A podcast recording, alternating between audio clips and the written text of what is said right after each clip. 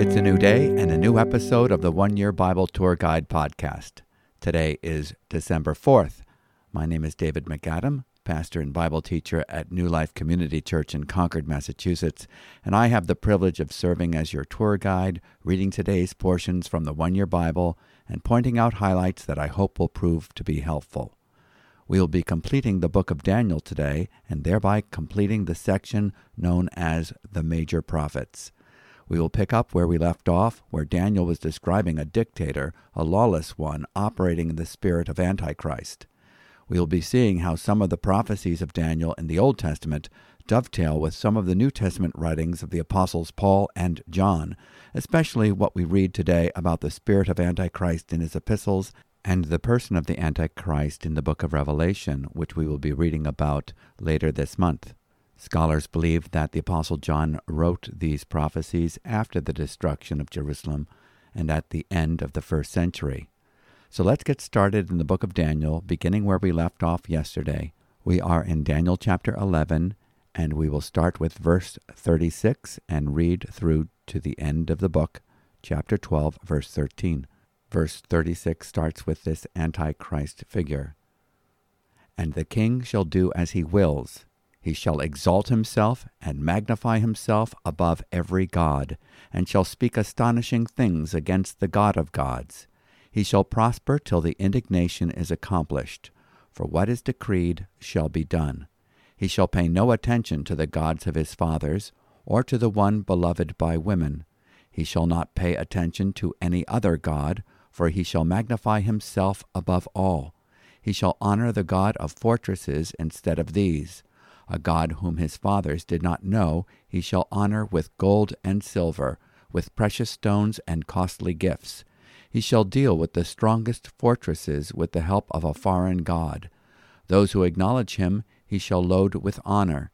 He shall make them rulers over many, and shall divide the land for a price.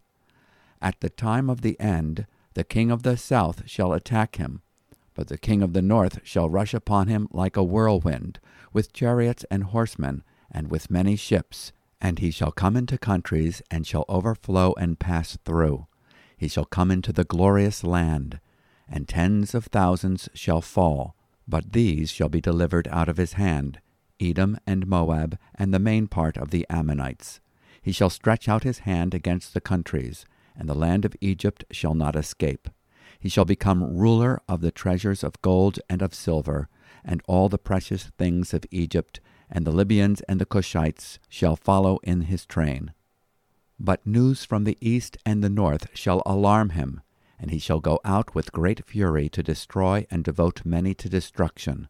And he shall pitch his palatial tents between the sea and the glorious holy mountain. Yet he shall come to his end with none to help him. Chapter 12 The Time of the End.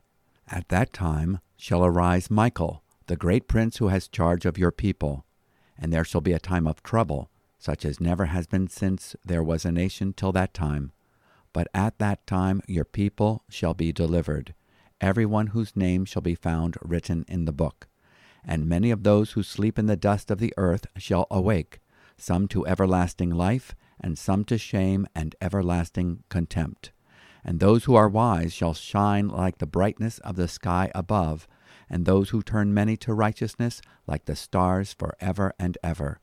But you, Daniel, shut up the words and seal the book until the time of the end.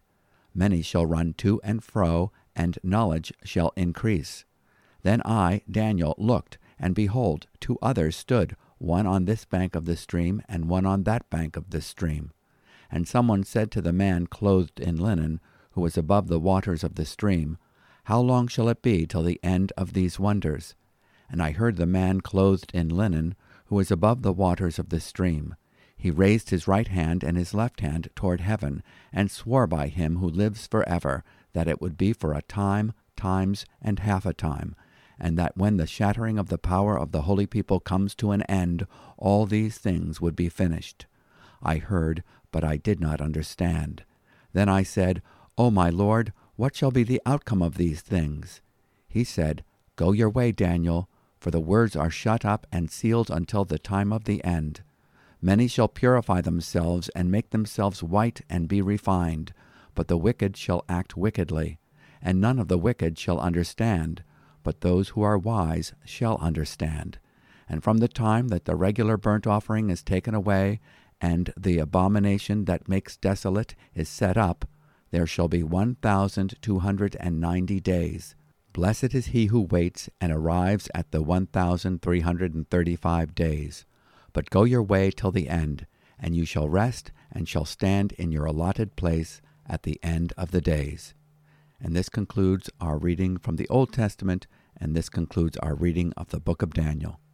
Our reading today started with an account of the dictator operating in the spirit of Antichrist. It is a description of the rule of Antiochus IV Epiphanes, but we can see how he exemplifies the spirit of many of the world dictators who have deceived, oppressed, and put to death their opponents throughout history. Daniel chapter 11 verse 44. He is also a clear foreshadowing of the man of sin, the man of lawlessness, the son of destruction, the Antichrist who is to come, as described by the Apostle Paul in his second letter to the Thessalonians. 2 Thessalonians chapter 2 verses 1 through 4 read, Now we request you, brethren, with regard to the coming of our Lord Jesus Christ and our gathering together to him, that you not be quickly shaken from your composure, or be disturbed either by a spirit or a message or a letter as if from us, to the effect that the day of the Lord has come let no one in any way deceive you, for it will not come unless the apostasy comes first, and the man of lawlessness is revealed, the son of destruction, who opposes and exalts himself above every so called God or object of worship, so that he takes his seat in the temple of God, displaying himself as being God.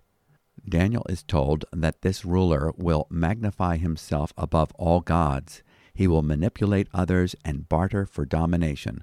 Daniel chapter 11, verses 37 and 38. He will turn to the God of fortresses, Satan, who glorifies war. Yet this dictator will face rivals. Egypt and Syria both will oppose him as he occupies Israel. So will the Lord. Just when he appears to be unstoppable, countries are rescued out of his hand, and he will come to his end, and no one will help him. Daniel chapter 11 verse 45. This reminds us of what will happen to the Antichrist. Then that lawless one will be revealed, whom the Lord will slay with the breath of his mouth, and bring to an end by the appearance of his coming. 2 Thessalonians chapter 2 verse 8. Chapter 12 describes a great tribulation. This will take place beyond 300 years in the future when Antiochus Epiphanes desecrates the temple or 500 years in the future when Titus of Rome in 70 AD destroys Jerusalem. It describes the period that John the Apostle saw when he was on the island of Patmos in the last decade of the first century. He spoke then about these events as things to come, meaning that they had not yet occurred, in Revelation chapter 1 verse 19. In Daniel chapter 12 verse 1 we read, now at that time Michael, the great prince who stands guard over the sons of your people, will arise, and there will be a time of distress such as never occurred since there was a nation until that time. And at that time your people, everyone who is found written in the book, will be rescued. Michael is the angel who stands guard over the Jews. Most likely he is the angel spoken of in Exodus chapter 23 verse 20, the angel who continually stands guard over the Israelites. Behold, I am going to send an angel before you to guard you along the way and to bring you into the place which I have prepared. Exodus chapter 23, verse 20. The resurrection of many unto eternal life is described in Daniel chapter 12, verse 2. This is the first resurrection that takes place with the coming of Christ.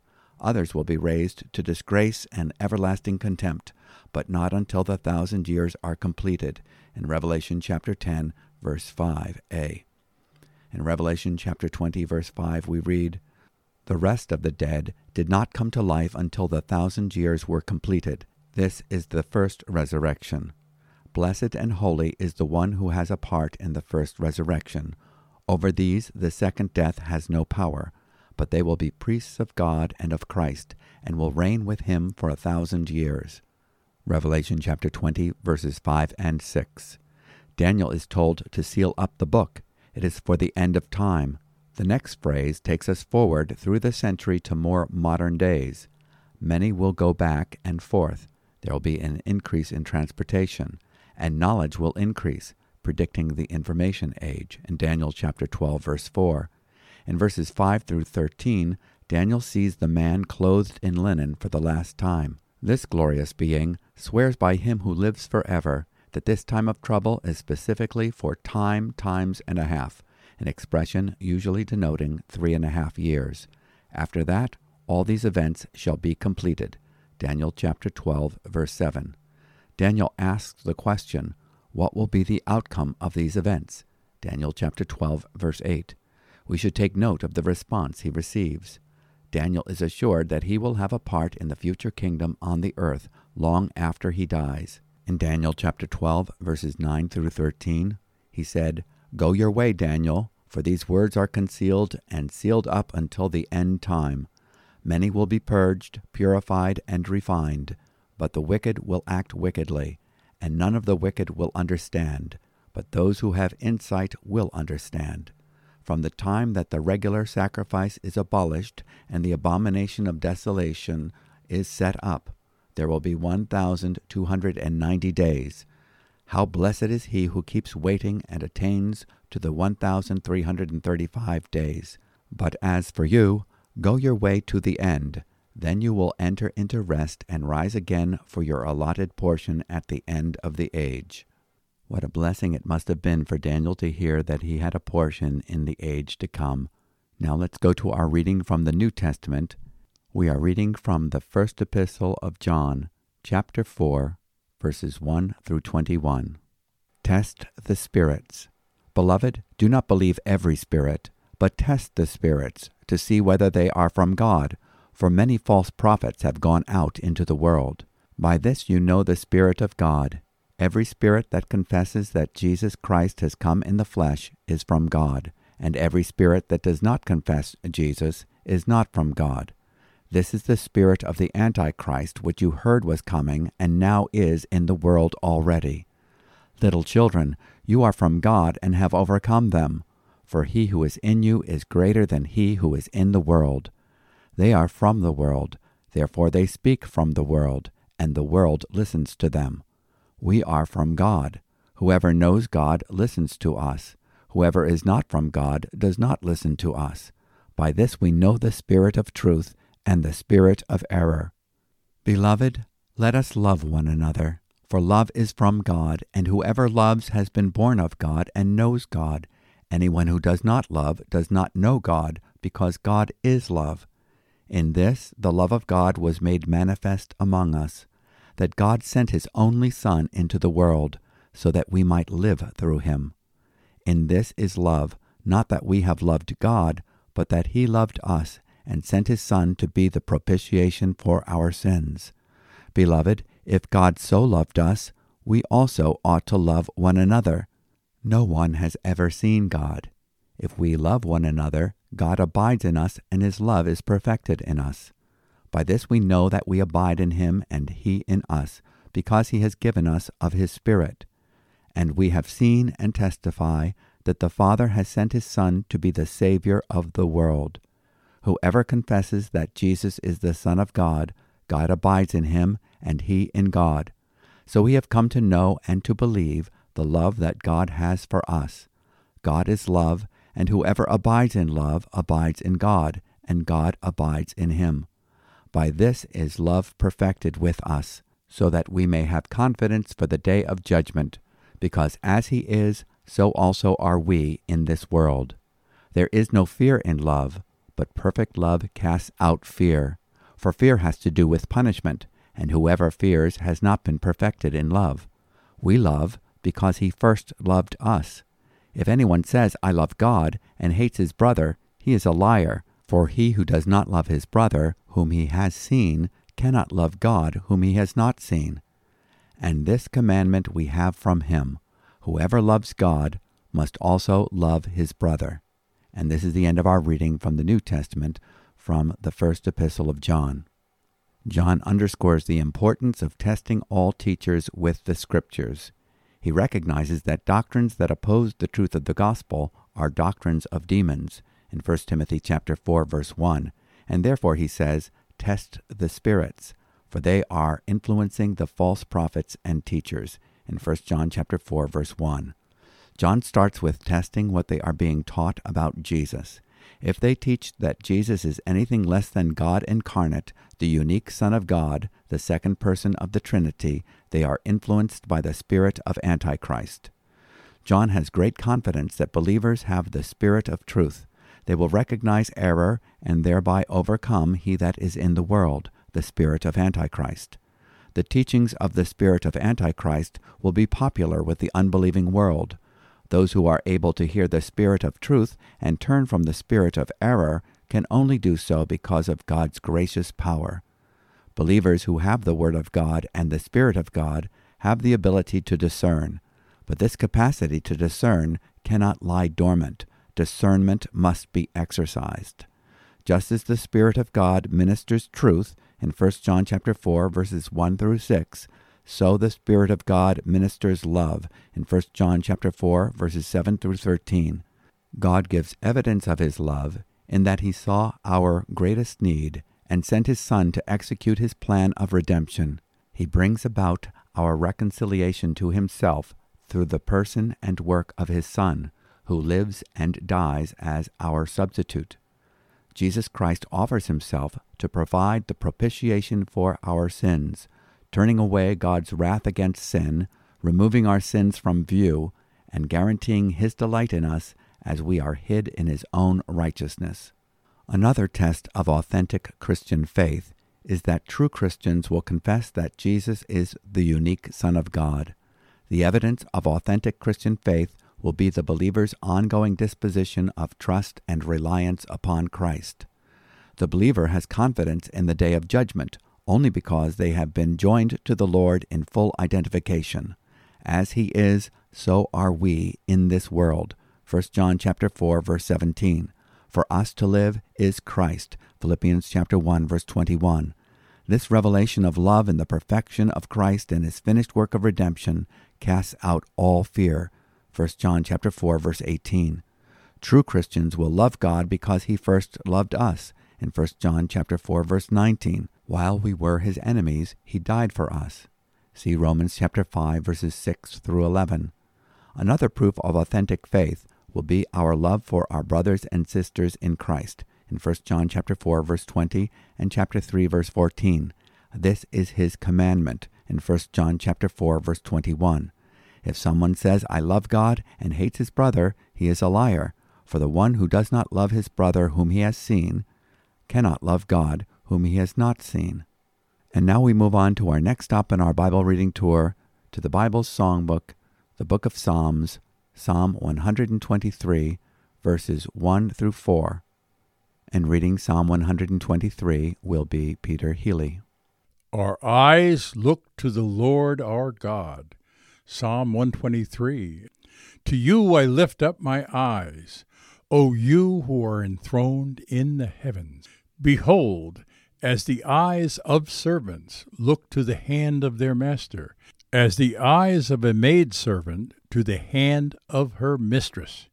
So our eyes look to the Lord our God, till he has mercy upon us. Have mercy upon us, O Lord, have mercy upon us, for we have had more than enough of contempt. Our soul has had more than enough of the scorn of those who are at ease, of the contempt of the proud. Thank you, Peter. This is another song of ascent. Psalms 120 through 134 are the songs of ascents. Pilgrims sing these songs while going up to Jerusalem. The pilgrims look up to the city of God as they approach it. It is a reminder that we are to be ever looking up to the Lord. To you I lift up my eyes, Psalm 123, verse 1. The eyes of the believer look beyond the present circumstances and the earthly cities and destinations to the one who is enthroned in the heavens, the sovereign God of all grace. What does the look signify? The look signifies faith. As the eyes of a maid to the hand of her mistress, so our eyes look to the Lord our God. This implies the dependence of faith. We look to the God whom we serve, knowing that He is the one who will provide all we need by His hand, and we can rest assured that He will be gracious to us. In Psalm 123, verse 2. The believer looks to the Lord with the submission of faith. The servant is submissive to his master. The maid is submitted to the will of her mistress and ready to obey her commands. The believer looks to the Lord with the discipline of faith. Our own souls, our mind, emotions, will, and conscience are often occupied with the daily troubles of life. The discipline of faith looks away from all that would cause a soulish reaction. Faith will focus on the sufficiency of God's grace. And now, for our final stop in our Bible reading tour today, we go to the book of Proverbs, Proverbs chapter 29, verses 2 through 4. When the righteous increase, the people rejoice, but when the wicked rule, the people groan. He who loves wisdom makes his father glad, but a companion of prostitutes squanders his wealth. By justice a king builds up the land, but he who exacts gifts tears it down. We should abhor sinful corruption and watch for it in ourselves. Do we rejoice in righteousness and groan over wickedness? The spirit of the world would have us do the opposite. Do we handle our finances and possessions as good stewards of God's grace? Are we influenced to judge people unfairly? As we pray for truth and justice to prevail in our land, let us be sure that it is prevailing in our own behavior.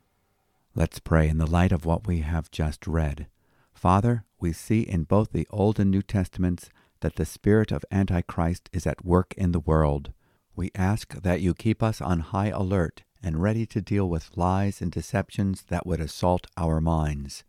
We thank you for your many provisions for the strengthening of our souls for the fight. Thank you for your word, your spirit, your angels, and the testimony and fellowship of our brothers and sisters in Christ. Keep us from becoming dull through any form of spiritual compromise. In Jesus' name we ask it. Amen.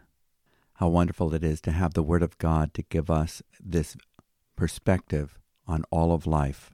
We can have confidence in the love of God that has offered us forgiveness of sins, the presence of the Holy Spirit in the present moments, and hope for the future, even as Daniel was given the assurance of his future life in the kingdom after his death.